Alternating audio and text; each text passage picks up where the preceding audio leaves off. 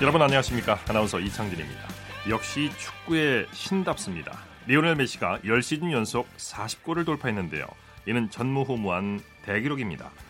바르셀로나는 오늘 스페인 캄프노에서 열린 에스파뇰과의 경기에서 2대0 승리를 거뒀는데요. 메시가 원맨쇼를 펼치면서 혼자 2골을 넣었습니다. 이번 득점으로 메시는 무려 10시즌 연속 40골 이상을 기록하게 됐는데요. 이는 또 개인 통산 최다승 타이 기록입니다. 우리에게는 놀라운 일이 아니다. 익숙하다. 메시의 동료 부스케스가 이렇게 메시를 극찬했는데요. 메시가 앞으로 또 어떤 기록을 세우며 우리를 놀라게 할지 기대가 됩니다. 메시의 활약상 잠시 후 축구 전문 기자와 자세히 살펴보겠습니다. 일요일 스포츠 먼저 프로야구 소식으로 시작합니다. 스포티비 뉴스의 김태우 기자입니다. 안녕하세요. 네, 안녕하세요. 먼저 잠실구장으로 가보죠. LG가 짜릿한 역전극을 펼쳤죠? 네, 맞습니다. LG 팬분들 아직까지 좀 흥분이 가라앉히지 않으셨을 것 같은데요. 퇴색이 짙던 LG가 경기 막판 놀라운 집중력을 보여준 끝에 롯데의 6대5 연장 10회 끝내기 승리를 거뒀습니다. 예, 9회 초까지 LG가 뒤지고 있는 상황이었는데 유강남 선수가 극적인 드라마를 썼어요. 맞습니다. 사실 누가 봐도 롯데가 이기는 흐름이었습니다. 예. 5대2로 앞선 9회에 마무리 손승락 선수가 등판을 했고요. 예. 사실 아웃카운트도 딱 하나 남아있었습니다. 그런데 LG가 2사 2루에서 정주현, 이용종 선수의 연속 적시타로 한 점 차까지 따라붙었고요. 예. 오지환 선수가 실책으로 출루한 뒤에 김현수 선수가 극적인 동점 적시타를 터뜨렸습니다. 네. LG는 연장 10회 유강남 선수가 끝내기 안타를 터뜨리면서 짜릿한 역전극을 만들어냈습니다. 정말 오늘 잠실 가신 분들 야구 보는 재미 만끽하셨을 것 같은데 그동안 김현수 선수가 부진했는데 오늘 다시 살아났어요. 네, 김현수 선수가 출루율과는 별개로 사실 타율이 좀 좋지 않아서 타율이 1할도 안 되는 시점 또한 있었는데요. 예. 오늘 2안타를 쳤고요. 그중 하나가 경기를 연장으로 몰고 가는 9회 동점 적시타였습니다. 낮은 타율과 별개로 공은 꾸준하게 잘 보고 있으니까요. 앞으로 상승세를 기대해도 좋을 것 같습니다. 네, LG 유중일 감독 뭐라고 얘기했나요? 네, 류준영 감독은 선수들이 지고 있었지만 9회 끝까지 포기하지 않고 근성 있는 플레이를 보여준 것이 동점을 만들었다면서 선수들의 투혼을 칭찬했습니다. 네, 기아와 KT 경기도 아주 재밌었죠. 역전에 재역전을 거듭했어요. 네, 맞습니다. 쌀쌀한 날씨였는데요. 기아가 4대2로 KT를 누르고 주말 3연전 싹쓸이 패배 위기에서 벗어났습니다. 예. 아울러 원정 5연패에서도 탈출했습니다. 예, 기아가 9회 말 위기 상황에서도 실책 없이 잘해줬죠. 네, 맞습니다. 4대2로 앞선 9회였는데요. 이미 마무리 김윤동 선수가 8회 위기 상황에서 마운드에 올라와 있는 상황이었습니다. 김윤동 선수가 그런데 9회 1사 후에 안타 볼넷을 내주면서 위기에 몰렸는데요. 하지만 노아스, 배정대 선수를 연속으로 삼진 처리하면서 스스로 불을 껐습니다. 네. 이날 김윤동 선수가 아웃카운트 6개를 책임지면서 팀 승리에 큰 공을 세웠습니다. 네, 타선에서는 어떤 선수들이 활약했나요? 네, 나지환 선수가 일단 결승타를 기록을 했었고요. 안치용, 임기영 선수가 2안타, 그리고 최용우 선수가 2타점을 기록했습니다. 이번 타순에 나선 최원태 선수가 안타는 없었습니다만 볼넷 3개를 고르면서 연결고리 역할을 아주 잘 해냈습니다. 네, 대체 선발로 나선 황인준 선수의 활약이 돋보였죠? 네, 임기영 선수가 지금 옆구리 부상으로 지금 2군에 내려가면서 황인준 선수가 대체로 투입이 됐는데 이날 기대 이상의 활약을 펼쳤습니다.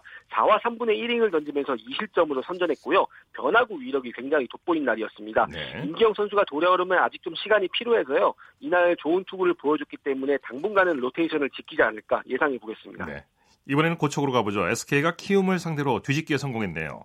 네, SK가 7회에만 7점을 내는 집중력을 과시하면서 키움의 8대7 역전승을 거뒀습니다. 네, 7회 타선이 SK 대폭발했죠? 네, SK 타선이 최근 맞지 않는 상태에서 가뜩이나 SK의 강한 최원태 선수를 만나서 좀 고전했었는데요. 역시 데이터는 좀 무시할 수가 없었습니다. 이날도 SK가 최원태 선수에게 꽁꽁 묶였는데 공교롭게도 최원태 선수가 딱 내려가고 나서 7회부터 반격을 시작했습니다. 네. 7회에 타자 1순을 하면서 7점을 냈고요. 김강민 선수가 결정적인 3타점 3루타를 터뜨리면서 순식간에 분위기를 가져왔습니다. 네, SK 간판타자 최정 선수도 살아나고 있어요. 네, 맞습니다. 최정 선수 역시 좀 1할이 안 되는 타율에 허덕이고 있었는데 이날 한 건을 했습니다. 0대2로 뒤진 5회에 최원태 선수를 상대로 시즌 첫 홈런을 때려내면서 추격의 불씨를 당겼습니다. 네. 이날 3차례 출루하면서 점점 타격감을 끌어올리는 모습입니다. 네, 키움 선발 최원태 선수 잘 던졌는데 좀 많이 아쉬울 것 같아요. 네, 최원태 선수가 직전 등판에도 사실 불펜이 승리를 날렸었거든요. 예. 오늘도 좀 그랬습니다.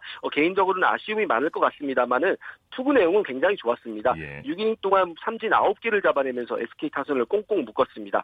예. 지금 컨디션이면 첫 승이 따라오는 것은 시간 문제일 것 같습니다. 예, 9탈삼진 대단한 거죠. 네. 자, 두산이 삼성을 상대로 주말 3연전을 싹쓸이했네요. 네, 두산이 대구 원정에서 3연전을 다 이겼습니다. 오늘도 네. 9대4로 삼성을 꺾고 적지에서 기분 좋은 연승을 달렸습니다. 예, 두산과 삼성도 역전에 재역전을 거듭했는데 승부처가 어디였습니까? 네, 역시 김재환 선수를 좀 뽑을 수 있겠는데요. 예. 0대2로 뒤진 3회 김재환 선수가 역전 만루포를 터뜨렸던 것이 좀 오늘 경기의 가장 결정적인 장면이었던 것 같습니다. 2사 만루 상황이라 사실 여기서 아웃이 됐으면은 삼성 쪽에 분위기를 내줄 수 있었는데 김재환 선수가 최상의 시나리오를 만들어냈었고요. 이후에도 삼성이 추격 기회는 있었습니다만은 득점권에서 침묵하면서 두산이 승리를 지킬 수 있었습니다. 네, NC와 한화의 경기는 어떻게 됐나요? 네, 대전에서는 NC가 한화의 추격을 따돌리고 6대3 승리를 거뒀습니다. 네, NC 선발 이재학 선수 시즌 첫 승이죠? 네, 효율적인 투구 내용으로 한화 타선을 잠재웠습니다. 이날 5와 3분의 1이닝 동안 5피안타 2실점으로 선방했고요. 빠른 승부로 한화 타자들을 괴롭히면서 승리를 따냈습니다. 네, NC 수훈 선수를 좀 다시 살펴보죠. 네, 방금 전에 말씀드린 이학 선수와 더불어 타선에서 해결사들이 많았습니다. 박성민 선수가 1회 결승 투런포를 쏘아올렸고요. 양의지, 권희동 선수도 나란히 홈런을 기록하면서 뒤를 바쳤습니다. 네. 125억의 사나이죠. 양의지 선수 벌써 시즌 4번째 홈런이고요. 권희동 선수는 이날 3타점을 기록했습니다. 예. 프로야구 현재 팀 순위 살펴볼까요? 네, 지난해 한국 시리즈 파트너죠. 그리고 올 시즌 가장 강력한 우승으로 뽑히는 SK와 두산이 각각 6승씩을 따내면서 공동 선두를 달리고 있습니다. 네. LG와 NC가 공동 3위고요. 한화가 5할 승률로 5위입니다. 그 뒤를 키움, 기아, 삼성, 롯데까지 총 4개 팀이 3승 5패로 공동 6위를 달리고 있고요. KT가 최하위에 처져 있습니다. 네. 이번엔 코리안 메이저리그 소식 살펴보죠. 추신수 선수가 팀 승리에 기여했죠? 네, 사실 개막전 선발 제의로 국내는 물론 현지에서도 굉장히 좀 말이 많았었잖아요. 예. 근데 이날 시카고 컵스와 경기에는 선발 1번 타자로 라인업에 복귀를 했습니다. 그리고 좀 결정적인 순간에 빛났는데요. 사실 첫 4번의 타석에서는 모두 삼진으로 물러났습니다. 주신 네. 선수가 하루에 삼진 4개를 당하는 게 굉장히 좀 드문 일인데 그러나 3대 6으로 뒤진 7회 5번째 타석에서는 2타점 적시타를 치면서 추격 발판을 마련했습니다. 네. 추신수 선수의 2타점 적시타에 기세가 오른 텍사스도요. 끝내 8대6으로 역전승을 했고요. 크리스 우드워드 텍사스 감독은 경기 후에 추신수의 적시타가 경기 이름을 바꿨다. 그렇죠. 이러면서 이날 적시타를 굉장히 높게 평가했습니다. 네네. 최지만 선수도 활약이 대단해요. 2경기 연속 안타기진, 멀티 히트를 기록하고 있죠? 네, 맞습니다. 최지만 선수가 빅리그에 데뷔한 이후에 가장 안정적인 입지를 확보할 수 있다고 볼 수 있는데요. 처음으로 개막전에 출전한 것에 이어서 이날까지 3경기 연속 출전을 했습니다. 이날 휴스턴과의 홈 경기에서 시즌 첫 멀티히트를 기록하면서 팀의 3대1 승리에 일조했습니다. 첫째 날에는 사실 무안타, 어제 이제 1안타로 조금씩 감이 올라오고 있는 상황이었는데 이날 3번째 타석에서 좌전 안타를 때렸고요. 그리고 4번째 타석에서도 안타를 치면서 좋은 타격감을 과시했습니다. 안정적으로 플레잉 타임이 확보가 되는 상황이기 때문에 최지만 선수의 올 시즌 활약 기대해 보셔도 좋을 것 같고요. 시즌 타율은 2할 5푼을 기록하고 있습니다. 네, 소식 고맙습니다. 네, 감사합니다. 프로야구 소식 스포티비 뉴스의 김태우 기자였고요. 이어서 축구 소식 살펴보겠습니다. 중앙일보의 박민 기자입니다. 안녕하세요. 네, 안녕하세요. 수원이 마침내 첫 승을 거뒀네요. 네, 수원이 오늘 홈에서 열린 K리그 1 4라운드에서 인천을 3대1로 꺾었습니다. 예. 수원이 개막 후 3연패 늪에 빠졌었는데요. 3전 4기 만에 첫 승을 거뒀고요. 네. 그리고 또 이임생 감독이 올 시즌에 수원 지휘봉을 새롭게 잡았는데 또 오늘 경기 후에 또 미디어와 인터뷰에서 또 1승이 이렇게 힘든 건지 몰랐고 이제 한 발짝 뗀 것 같다. 또 이렇게 소감을 밝혔습니다. 네. 수원 득점 장면 어땠나요? 네, 먼저 염기훈 선수가 전반 14분에 페널티킥으로 선제골을 뽑아냈고요. 그리고 1대1로 맞선 후반에는 또 호주 공격수 타카트 선수가 정말로 날아올랐습니다. 예. 후반 18분에 염기훈의 크로스를 또 발을 갖다 대면서 골망을 흔들었고요. 또 후반 추가 시간에는 또 헤딩 세기골까지 뽑아내면서 또 오늘 승리를 이끌었습니다. 네, 오늘 수원 월드컵 경기장에서 조원희 선수의 은퇴식이 열렸다고요? 네, 경기 전에 열렸고요. 그 조원희 선수 같은 경우에는 그 2005년부터 그 지난 시즌까지 8시즌 동안 통산 239경기에 출전을 했습니다. 네. 수원에서 정말 투지 넘치는 플레이를 펼치면서 그 이탈리아 가투소에 빗대서 그 조투소다 또 이렇게 불리기도 했고요. 뭐 K리그와 FA컵 우승에도 힘을 보탰습니다. 그 오늘 은퇴 소감으로 잘했을 때나 못했을 때나 또 지지해 주셔서 감사하다 또 이렇게 소감을 밝혔습니다. 네, 강원과 성남의 경기는 어떻게 됐나요? 네, 오늘 춘천에서 강원이 2-1로 승리를 거뒀는데요. 또 지난 라운드에서 전북을 꺾은 데 이어서 그 2연승을 달렸는데 특히 강원의 그 김병수 감독이 정말 그 짧은 전지 패스로 상대를 공략한 게 주요를 했습니다. 네. 1-1로 맞선 후반 43분에는 또 신강호 선수의 왼발 슛이 또 상대 선수 맞고 굴절돼서 또 그대로 골문으로 빨려 들어갔고요. 그리고 강원의 정석화 선수 같은 경우에는 그제 등남을 했는데 또 오늘 도움 2개를 올리면서 또 스스로 또 자축을 했습니다. 네. 프로축구 중간 순위는 어떤가요? 네, 우선 그 서울이 또 전통 명문으로서 자존심을 되찾아가고 있습니다. 지난해 승강 플레이오프까지 치르면서 좀 자존심에 그 상처를 입었었는데요. 예. 그 올 시즌에는 3승 1무로 단독 선두고요. 그리고 군팀 상주가 또 승점 1점 차로 2위를 달리고 있습니다. 울산이 3위, 전북이 4위고요. 그리고 오늘 수원이 승리를 거두면서 그 탈골제에서 성공을 하면서 10위까지 올라섰고요. 반면에 성남과 제주는 11위, 12위에 그쳤습니다. 네. 경남FC가 벌칙 위기에 놓였다고요?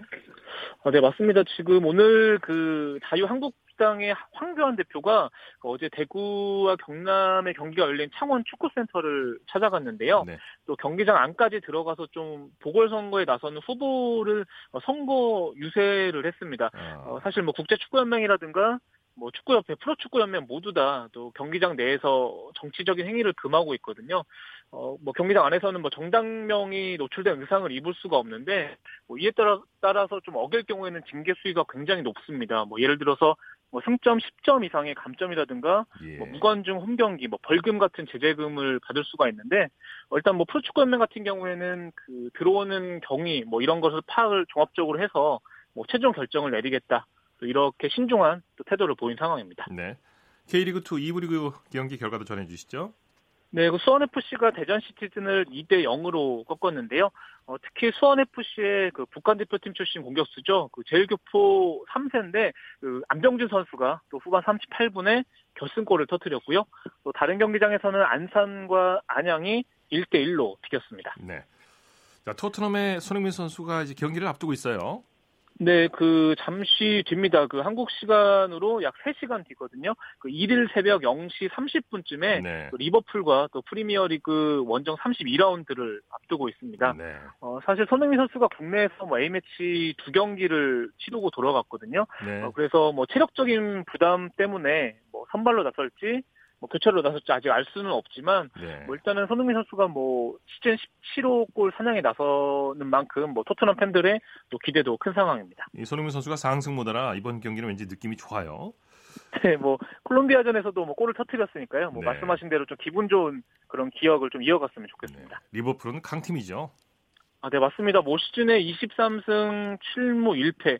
승점 76점을 기록하면서 또 1위 맨체스터 시티의 승점 1점 차로 뒤져 있는 상황이고요. 네. 뭐 특히 뭐 클롭 감독은 그 헤비메탈처럼 정말 격정적인 축구를 펼치고 그리고 리버풀의 그 공격 3인방 마네 또 피르미누, 살라 선수가 무려 45골을 합작을 하고 있습니다. 네. 특히 리버풀이 그 홈에서 36경기 연속 무패를 달리고 있거든요. 손흥민 선수가 만약에 오늘 골을 넣어서 이런 기록을 깨면 현지에서도 굉장히 화제가 될 것 같기 때문에 그래서 국내 팬들도 좀 많이 주목을 하는 것 같습니다. 네. 오늘 경기와 별도로 손흥민 선수는 새 구장 입주를 앞두고 있다고요? 네, 우선 토트넘은 현재 그 런던의 웸블리 스타디움을 빌려 쓰고 있고요. 예. 지금 새 구장인 그 토트넘 호스퍼 스타디움이 최근에 그 완공이 됐는데 네. 62,062석이나 되는 또 이런 엄청난 규모입니다. 네. 다음 달 5일에 첫 선을 보이고요. 손흥민 선수가 뭐 세구장에서도 훈련을 가졌는데 뭐 경기장이 놀랍고 이제는 잘하는 일만 남았다. 또 이렇게 소감을 밝혔습니다. 이 구장이 웸블리 스타디움하고 비교하면 어떤가요? 네, 우선은 뭐 최신식으로 지어진 구장이기 때문에 네. 뭐 아무래도 기대감이 굉장히 높은 상황이고요. 일단은 뭐 웸블리 스타디움 같은 경우에는 그 토트넘이 이제 구장을 쓰기 전에 빌렸었던 구장이고 이제는 네. 뭐 새로운 보금자리를 찾았기 때문에 뭐 선수들 각오도 남다를 것 같고요. 뭐 코너킥 차는 그런 그 거리가 짧다는 점 거를 제외하면은 네. 거의 모든 면에서 완벽하다는 평가를 받고 있기 때문에 뭐 그런 면에서는 뭐 좀 더 좋은 경기력이 나올 것 같습니다. 예. 프리미어리그 다른 경기 결과도 전해주시죠. 네, 그 맨체스터 시티가 풀럼을 2-0으로 꺾고 2주 만에 1위로 올라섰고요. 그리고 맨체스터 유나이티드는 와퍼드를 2-1로 제압을 했는데요. 네. 특히 맨유의 그 솔샤르 감독 같은 경우에는 최근에 감독 대행을 떼고 또 정식 감독이 됐는데 또 이번에 첫 승을 거뒀습니다. 네, 오프닝에서 잠깐 말씀드렸는데 기록의 사나이 메시가 또 새 기록을 세웠어요. 네, 정말 기록의 사나이라는 표현이 맞을 것 같습니다. 예. 바르셀로나 메시 선수가 에스파뇰과의 경기에서 2골을 몰아치면서 2-0 승리를 이끌었고요. 그 스페인 라리가에서 그 개인 통산 334승째를 거뒀는데 또 레알 마드리드에서 뛰었던 그 골키퍼죠. 카시아스와 또 라리가 최다승 타이 기록을 세웠고요. 그리고 올 시즌 각종 대회에서 41골째를 뽑아냈는데 2009년부터 그 10시즌 연속 그 40골 이상이라는 네. 또 다른 대기록도 세웠습니다. 예, 아주 그 프리킥이 절묘하게 말이죠. 가운데로 찼는데 그 사각지 골키퍼가 보질 못했어요. 그 각을. 네, 정말. 맞습니다. 뭐 골장면도 직접 찾아보신 것 같은데요. 저도 네. 그 영상을 봤는데 그 왼발로 정말 절묘하게 걷어찼는데 뭐 골키퍼와 수비수 사이에 또 떨어지면서 이런 절묘한 골이 터뜨리면서 뭐 정말 세지도 않았거든요. 뭐 네. 말씀하신 대로 정말 그 축구 도사 같은 모습을 보여줬습니다. 네. 메시가 중국의 오레이를 한 수 지도했다고요? 네, 뭐 오레이 선수는 그 지난 1월에 에스파뇰에 입단을 했고요. 이달 초에 그 중국 선수 최초로 또 골을 터뜨리면서 뭐 중국 내에서는 중국 메시라는 평가를 받았습니다. 네. 하지만 그 오늘은 그 후반 19분에 교체 출전했는데 뭐 슈팅도 단 한 개도 기록을 하지 못했고요. 반면에 정말 그 중국 메시가 아니라 그 진짜 메시 선수 같은 경우에는 2골이나 터뜨리면서 오레이 선수를 한 수 지도해줬습니다. 네. 네. 그 밖에 국내외 축구 소식 전해주시죠.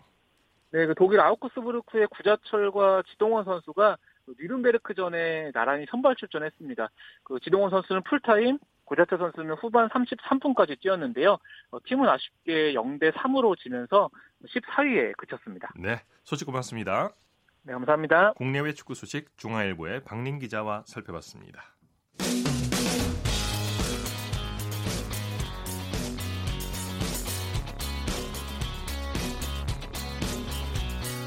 따뜻한 비판이 있습니다. 냉철한 분석이 있습니다. 스포츠. 여섯 스포츠 뒤에 숨어있는 즐거움과 노력 그리고 열정을 소개하는 스포츠를 만드는 사람들 시간입니다. 이혜리 리포터와 함께합니다. 어서 오십시오. 네, 안녕하세요. 오늘 어떤 분을 만나셨습니까? 네, 오늘은 이 프로축구팀 인천 유나이티드에서 얔 안데르센 감독의 이야기를 전달하는 통역관 기지용 씨를 만나고 왔습니다. 네. 이 기지용 씨는 중학교까지 한국에서 축구 선수 생활을 하다가 중학교를 졸업하고 호주로 건너가서 2부 리그 선수 생활까지 했었는데요.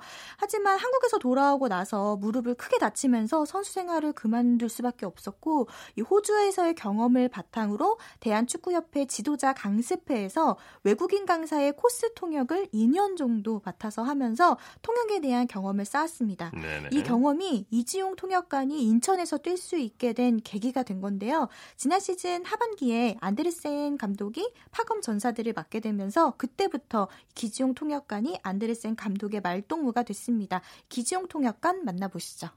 축구팀의 감독님의 통역이다 보니까 저희 감독님이 전달하는 메시지라든지 감정 이런 것들이 우리 선수들한테 전달되는 게 굉장히 중요하다고 생각을 하고 있어요. 감정 전달이 잘 안 되면 이 메시지의 본질이 흐트러질 수도 있다라고 제가 생각을 하고 있고요. 그래서 저희 감독님이 화를 내실 때면은 저도 똑같이 화를 내려고 노력을 하고 있고요. 축구 쪽에 계속 있다 보니까 이제 축구장에서 사용하는 언어들이 있습니다. 특히 이제 한국 선수들이 운동장에서 선수들끼리 하는 언어라는 게 따로 있어요. 단어도 좀 다르고. 그래서 감독님이 어떤 말씀을 하시면 그거를 운동장에서, 경기장에서 말하는 단어로 번역해서 뜻이 전달되게 번역을 해야 된다는 부분, 그래야지 이 부분들이 전술적이라든지 기술적으로 우리 선수들이 제대로 좀 받아들일 수 있다라고 제가 생각하고 있거든요. 예, 무엇보다 감독과 가까이 지내다 보면 우리가 모르는 감독의 또 다른 면면들을 볼 수 있겠어요. 네, 맞습니다. 이 훈련을 할 때도 감독 옆에서 코칭 스태프나 뭐 선수들에게 이 감독의 말을 또 전달해주기 때문에 안드레센 감독을 누구보다 가까이에서 지켜보고 있거든요. 그래서 제가 물어봤습니다. 네. 이 안드레센 감독의 성격이 어떠냐 이렇게 예. 물어보니까 겉으로 보기와는 다르게 세심하고 또 잘 챙겨준다고 하는데요. 특히나 이 기지용 통역관이 지난 시즌 끝나면서 이제 감독님이 그런 얘기를 했대요. 고생했다면서 어깨를 이렇게 툭툭 두드려주고 네. 고기까지 사주셨다고 예. 하는 모습을 보면서 참 인간적인 모습을 겸비한 그런 감독이다 이렇게 얘기했습니다. 이 기지용 통역관에게 들어보시죠. 저희 감독님은 정말 축구밖에 모르시는 것 같아요. 벤치에서만큼도 굉장히 액션이 굉장히 크고 되게 사소한 거를 굉장히 많이 신경을 쓰세요. 거치실 것 같고 하는데 내면은 굉장히 부드러운 것 같아요. 정말 되게 행복하고 재미있습니다. 이게 뭔가 좀 더 살아있는 듯한 느낌인 것 같아요. 정말 제가 통역사이긴 하지만 그래도 저희 팀의 일원이고 저희 팀이 이기고 지고 하는 거에 굉장히 감정 노동이 심한 팀인데 운동장에 딱 들어왔을 때 나는 잔디 냄새가 있어요. 팬들이 응원할 때 하는 그 울림, 골을 넣었을 때 느껴지는 그 소름이라든지 환호, 환희, 실점했을 때 느껴지는 좌절, 경기 졌을 때 패배감 이런 모든 게 훨씬 더 제가 인간으로서 조금 더 좀 살아있구나 느낌을 주는 것 같아요. 네, 기지용 통역관이 있어서 선수들도 이 안드레슨 감독이 뭘 얘기하려고 하는지 확실히 느끼겠어요. 네, 이번에는 그 인천 유나이티드에서 뛰고 있는 수비수 정동윤 선수 만나서 얘기를 나눠봤는데요. 이 정동윤 선수는 기지용 통역관의 통역 스타일이 안드레슨 감독의 말뿐만 아니라 안드레슨 감독의 감정까지도 전달한다. 네. 그래서 축구 기술이나 이런 것들 이해하는데도 굉장히 많은 도움이 된다고 하는데요. 정동윤 선수에게 들어보시죠.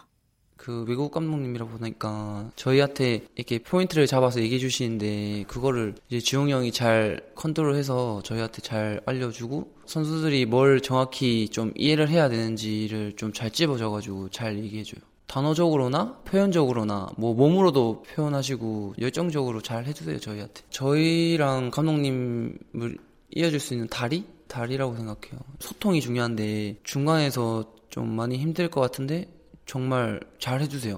때론 저희가 감독님한테 원하는 얘기를 또 감독님한테 잘 전달해 주시고 좀 좋은 것 같아요. 항상 힘든데 힘든 티 안 내고 항상 우리한테 웃으면서 다가와주고 또 중간에서 통역 말고 또 많은 일들을 많이 해주시거든요. 그래서 또 거기에 대해서 감사하고 형이 노력한 만큼 올 시즌 잘 마무리할 수 있으면 좋겠고 올해 건강하고 행복한 일만 있었으면 좋겠어. 네, 기지영 통역관과 형제처럼 지내고 있는 정동윤 선수 얘기 들어봤는데요. 네.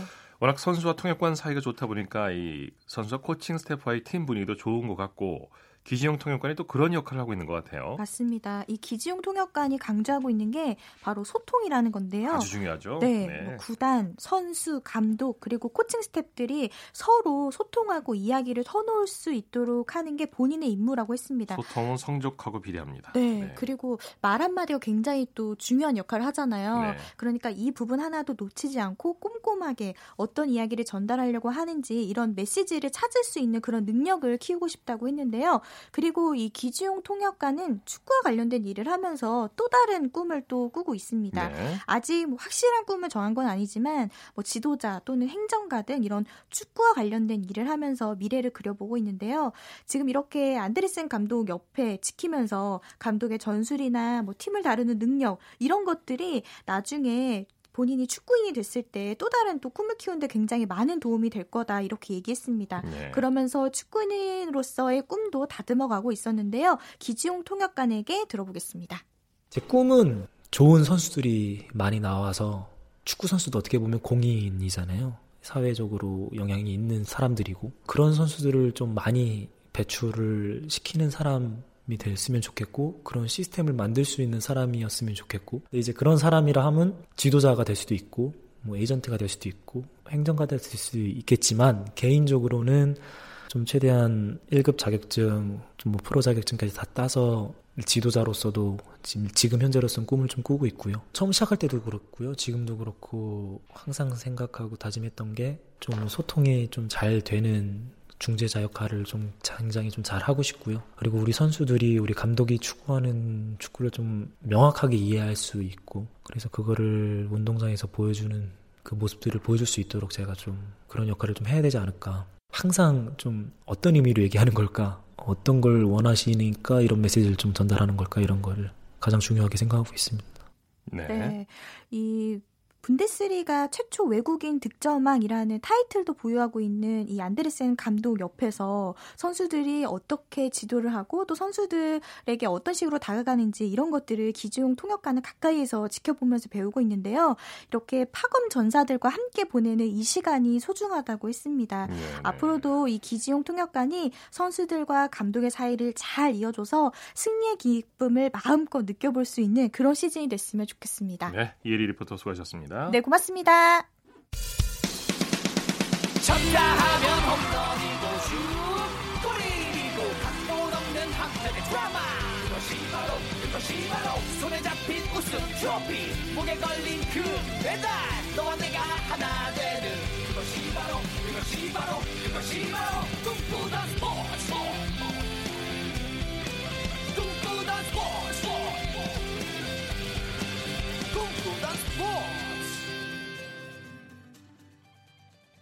이어서 한 주간 이슈가 됐던 스포츠계 소식을 집중 분석해보는 최동호의 스포츠 칼럼 시간입니다. 프로배구 V리그가 지난 27일 막을 내렸죠. 이번 시즌도 화제거리가 많았는데요. 특히 여자 배구는 관계자들도 예상하지 못했을 정도로 인기가 대폭발했습니다. 스포츠 평론가 최동호 씨와 함께 오늘은 여자 배구의 인기 비결을 살펴보겠습니다. 안녕하세요. 예, 안녕하세요. 올 시즌 여자 배구 인기 정말 중흥기라고 할 정도로 대단했어요. 예, 그랬죠. 이 여자 배구 인기가 이 최근 수년 동안에 몰라보게 달라졌는데, 예, 특히 이번 시즌, 그러니까 2018-2019 시즌은 이 여자 배구 인기가 폭발했다, 이렇게 얘기해도 괜찮을 정도로 많은 인기를 누렸거든요. 네. 이 관중은 물론이고요, 이 시청률도 역대 최고를 기록했는데 예전과는 비교할 수 없을 정도로 이 여자 배구가 인기를 구가하고 있습니다. 네. 인기를 나타내는 지표는 역시 관중수 그리고 시청률이라고 할 수 있겠는데, 예, 프로배구 사상 최초로 여자 배구가 경기당 평균 관중수에서 남자 배구를 앞질렀다고 하죠.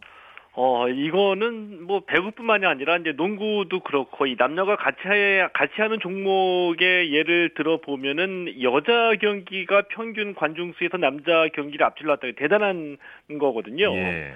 2018-2019 시즌 정규리그 총 관중이 이 남녀 합해서 모두 53만 4천여 명이었는데, 이 수치만 보면은 지난 시즌에 비해서 13.3%포인트 늘어난 수치거든요. 예. 이 경기당 평균 관중을 보면은 여자가 2,517명이었고요. 이 남자가 2,440명이었습니다. 예.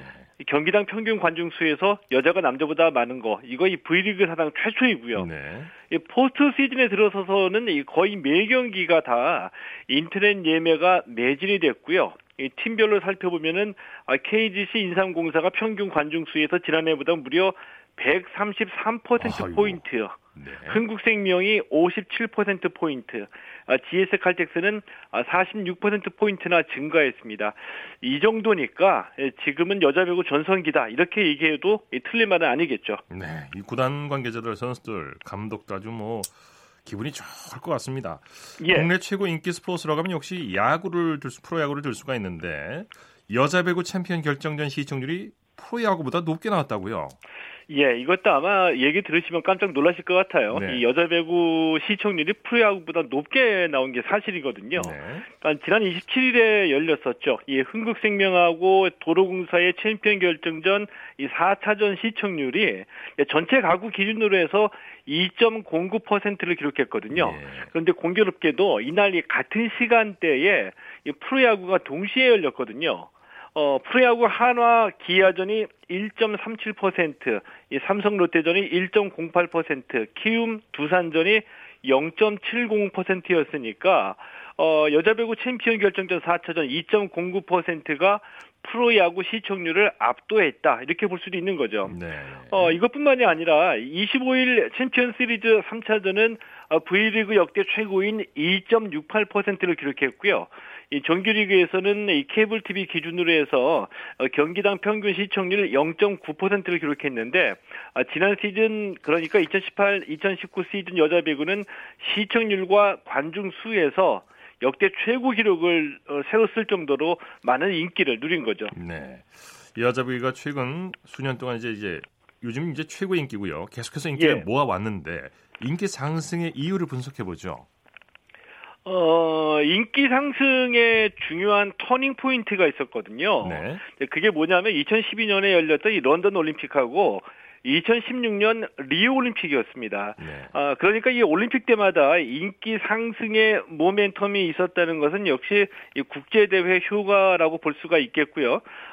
다른 종목하고 차이가 나는 거는 이 김연경이라는 이 확실한 스타를 보유했다는 거죠. 네. 자, 그런데 이 스타는 다른 종목에도 있거든요. 근데 김연경 선수가 뭐가 다를까? 이 김연경 선수가 이 걸크러쉬 매력을 뿜뿜 뿜어내면서 배구 팬들의 가슴을 속 시원하게 풀어준 측면이 크거든요. 예, 예. 그러면서 여자 배구 대표팀 선수들의 인지도가 많이 올라갔고요. 이래서 이 팬들의 주목을 받는 효과가 있었다라고 봅니다. 이제 비교하자면은 지난해 월드컵에서 이 골키퍼 조현우 선수가 많이 알려지면서 새로운 스타로 떴잖아요. 네네. 자, 이렇게 되니까 이 소속팀인 대구 FC 경기가 있을 때마다 조현우를 보러 가자. 자, 이래서 대구 FC 관중이 많이 늘어났거든요. 자, 이것과 비슷하다 이렇게 볼 수가 있는 거죠. 네. V리그 경기 자체가 재미있어졌다는 평가도 있는데요. 여자분은 또 순위 경쟁이 치열했죠. 예, 그렇습니다. 예, 흥국생명이 이 정규리그하고 챔피언 결정전을 모두 석권하는 이 통합 우승을 차지는 했지만 이 순위 싸움은 치열했거든요. 네네. 흥국생명, 한국도로공사, IBK 기업은행 또 이 GS칼텍스가 마지막 6라운드까지 선두 경쟁을 벌이다 보니까 이 지켜보는 팬 입장에서는 재미있을 수밖에 없었겠죠. 예, 예. 여자 배구가 이렇게 주목을 받고 있다는 것, 사랑을 받고 있다는 건 대단히 반가운 일인데 가장 중요한 것은 이제 인기를 끌고 있을 때 이걸 잘 유지하고 잘해 나가는 거 아니겠습니까? 예, 그렇죠. 그동안 사실은 이 배구 연맹하고 이제 구단도 많은 노력을 해왔거든요. 예. 그래서 예를 들면은 이 남자부에서는 이 현대캐피탈하고 삼성화재의 라이벌 경기를 이 클래식 매치라고 하는 이 특별한 브랜드로 특화를 했고요. 네. 또 여자부 경기를 남자부하고 분리해서 평일 오후 7시로 변경한 것도 이제 많은 호응을 받기도 했습니다. 예, 예. 여기에 또 이 현대캐피탈 같은 경우에는 이 지역 밀착 마케팅을 펼쳐서 이 연고지인 천안이 배구도시라는 별칭을 얻기도 했고요. 예. 지금 여자 배구가 인기를 구가하면서 이제 새롭게 신생팀을 창단하자 이런 얘기도 나오고 이 중고등학교 배구팀을 지원해야지 된다 이런 얘기도 나오고 있거든요. 그러니까 인기 지속을 위한 가장 중요하고 첫 번째 요소는 역시 이 꾸준한 경기력이고 좋은 선수들이 되겠죠. 지금의 인기가 선수 발굴과 육성을 위한 일종의 이 자본제 역할을 할 수 있도록 연맹과 구단이 더욱더 노력을 해야 된다라고 봅니다. 어떻게 보면 지금이 대단히 중요한 시점이라고 할 수 있겠죠. 네. 예, 맞습니다. 네, 말씀 감사합니다. 예, 고맙습니다. 최동호의 스포츠 칼럼, 스포츠 평론가 최동호 씨였고요. 이어서 우리나라 스포츠 각 종목의 발전 과정을 살펴보는 스포츠 기록실 시간입니다. 한국 스포츠의 대표적인 효자 종목 가운데 하나인 역도에 대해서 알아보고 있는데요. 스포츠 평론가 신명철 씨와 함께합니다. 안녕하십니까? 네, 안녕하십니까? 자, 이 침체기에도 역도 관계자들, 선수들에게 희망의 빛을 안긴 선수들도 있었다면서요. 네, 1965년 전라남도 광주에서 열린 제46회 전국체육대회에서 희성과 같이 나타난 원신이가 대표적인 선수라고 할 수 있겠는데요. 네. 이 대회에서 원신이는 67.5kg급 추상과 합계에서 주니어 세계 신기록을 세웠고요. 인상에서는 주니어 세계 타이 기록을 수립을 했습니다. 네. 역도 관계자들이 깜짝 놀랄 만한 그런 활약이었거든요. 제가 말씀드렸던 세부 종목 가운데 추상은 1972년 미넨 올림픽을 끝으로 폐지돼서 요즘은 시행되지 않는 세부 종목입니다. 네. 1966년 제5회 아시아 경기대회에서 역도가 종합순위 2위에 오르는데 한몫했다면서요. 그렇습니다. 82.5kg급 이종석 그리고 90kg급 이형우가 금메달을 거머쥔 것을 비롯해서 은메달 3개, 동메달 2개를 보탰는데요. 주니어 세계 기록을 세우면서 그러니까 전년도 전국체육대회죠. 기대를 모았던 원신이는 역시 주니어에서 시니어로 넘어오면서 성인 무대의 벽을 실감하면서 이란 선수와 일본 선수에 져서 동메달을 차지했는데요. 특히 그 이란 선수는 1902년 뒤인 1968년 멕시코 시티 올림픽에서 은메달을 땁니다. 상당히 강호였고요. 네. 이 대회 역도에서는요. 이란이 금메달 3개와 동메달 4개로 아시아의 역도 강국 자리를 탄탄히 했습니다. 네. 아시아 무대에서는 꾸준히 제 몫을 했지만 올림픽에서는 고전을 면치 못했었죠. 네, 그렇습니다. 1968년 멕시코 시티 올림픽에서도 우리나라는 금메달의 꿈을 이루지 못했는데요. 이 대회에서는 복싱의 지용주 은메달 그리고 장규철 동메달에 만족을 해야 했습니다. 역도는 애초 원신에게 동메달 정도를 예상했지만 노메달에 그쳤고요. 이 대회에서는 이란과 일본이 각각 금메달 1개, 은메달 1개, 동메달 1개 그리고 금메달 1개와 은메달 1개로 역도 종목 순위 2, 3위에 올랐거든요. 그러니까 우리나라는 좀 고전하고 있었지만 이란과 일본은 아시아 역도 실력을 세계 무대에서도 유감없이 발휘를 했습니다. 네. 1970년으로 가보죠. 제6회 아시아 경기대회 역도 종목에서는 중량급 선수들이 기세를 올렸다고요? 네, 그렇습니다. 이 대회는 중장년 스포츠 팬들이 잘 알고 계시듯이 원래 서울이 유치했다가 반납한 대회 아니겠습니까? 네, 이 대회 역도 종목에서는 90kg급 윤석원이 합계 450kg으로 그리고 110kg급 김대준은 합계 430kg으로 금메달을 들어올렸고요. 67.5kg의 원신이는 은메달, 56kg급 최문재와 75kg급 이춘식 그리고 82.5kg급의 박문서는 동메달을 보탰습니다. 이 대회에서는 일본이 8체급 가운데 4체급에서 금메달을 차지하는 항세를 보였습니다. 네. 1972년 맨헨 올림픽에 소수 정예 선수들을 꾸렸는데 역도는 단 한 명의 선수가 출전했다면서요? 네, 이 내용은 1970년대 우리나라 스포츠 현황을 알 수 있는 중요한 포인트가 될 수 있겠는데요. 소수 정예라는 이 말은 그 당시 우리나라 스포츠 현황을 대변하는 말이었습니다. 조금 설명을 드리면 1970년 미네 올림픽을 앞두고 대한체육회는 멕시코 대회에 이어서 다시 한번 6위 이내 입상이 가능할 것으로 예상되는 종목과 선수 위주로 소수 정예 선수단을 꾸리기로 했는데요. 그래서 1차적으로 확정된 선수단은 역도, 여자배구, 복싱, 레슬링, 유도 등 5개 종목에 39명이었습니다. 네. 이 숫자는요, 1952년 헬싱키 대회 때보다도 4명이나 적은 역대 최소 규모였는데 이후로 여러 가지 상황이 겹치면서 선수 숫자가 점점 늘어났는데 그럼에도 불구하고 역도는 앞서 말씀드렸듯이 원신이 선수가 딱 한 명 출전을 했고 역시 메달 획득에 실패를 했습니다. 네. 이때 원신이 선수가 세운 기록은요 7위였는데 동메달 리스트인 폴란드 선수와의 기록 차이가 10kg이나 났습니다. 아, 그랬군요. 자, 오늘 말씀 감사합니다. 네, 고맙습니다. 스포츠 기록실 스포츠 평론가 신명철 씨와 함께했습니다. 스포츠 단신 전해드립니다. 박인비 선수가 LPGA 투어 기아 클래식 3라운드에서 단독 선두에 오르며 통산 20승 가능성을 높였습니다. 박인비 선수는 캘리포니아주 아비아라 골프클럽에서 열린 대회 4일째 3라운드에서 버디 7개와 보기 2개를 묶고 5언더파를 쳤습니다. 3라운드 합계 14언더파를 기록한 박인비 선수는 일본의 하타오카 나세에게 한타 앞선 단독 선두로 올라섰습니다. 스포츠 오늘 준비한 소식은 여기까지고요. 내일은 9시 30분부터 들으실 수 있습니다. 함께해 주신 여러분 고맙습니다. 지금까지 아나운서 이창진이었습니다. 스포츠.